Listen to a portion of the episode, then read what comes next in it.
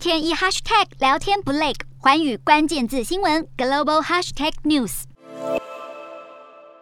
属于美国主导、四方安全对话固定班底的印度，在乌俄战事开打三个多月，始终没跟着西方阵营开口骂普丁。美媒外交家就刊文分析，乌克兰战争反而使总理莫迪更确定要走自己的路，既不站队俄罗斯，也不再这么相信美国。俄罗斯一直是印度最大的武器卖主，尤其遏制 S 四百防空飞弹系统，更是印度部署用来抵御邻国巴基斯坦跟中国的有力武器。但看着俄罗斯在乌克兰打得一败涂地。又越来越依赖中国华为、中兴等科技技术，这才让印度警觉，眼中的军事强国已经变过去式。从线图来看，印度的遏制武器进口占比虽然最高，但二零一八年左右下降，与法国、美国和以色列的武器贸易额倒是成长近八倍。军备进口多元化可能因为现阶段对俄贸易变困难而加速。印媒就报道，华府有意军援印度五亿多美元，离间新德里与莫斯科。万一太靠拢欧美，印度又会怕西方以压迫国内穆斯林为由祭出经贸制裁，落得跟俄罗斯同样下场。推估印度未来有两种可能走向：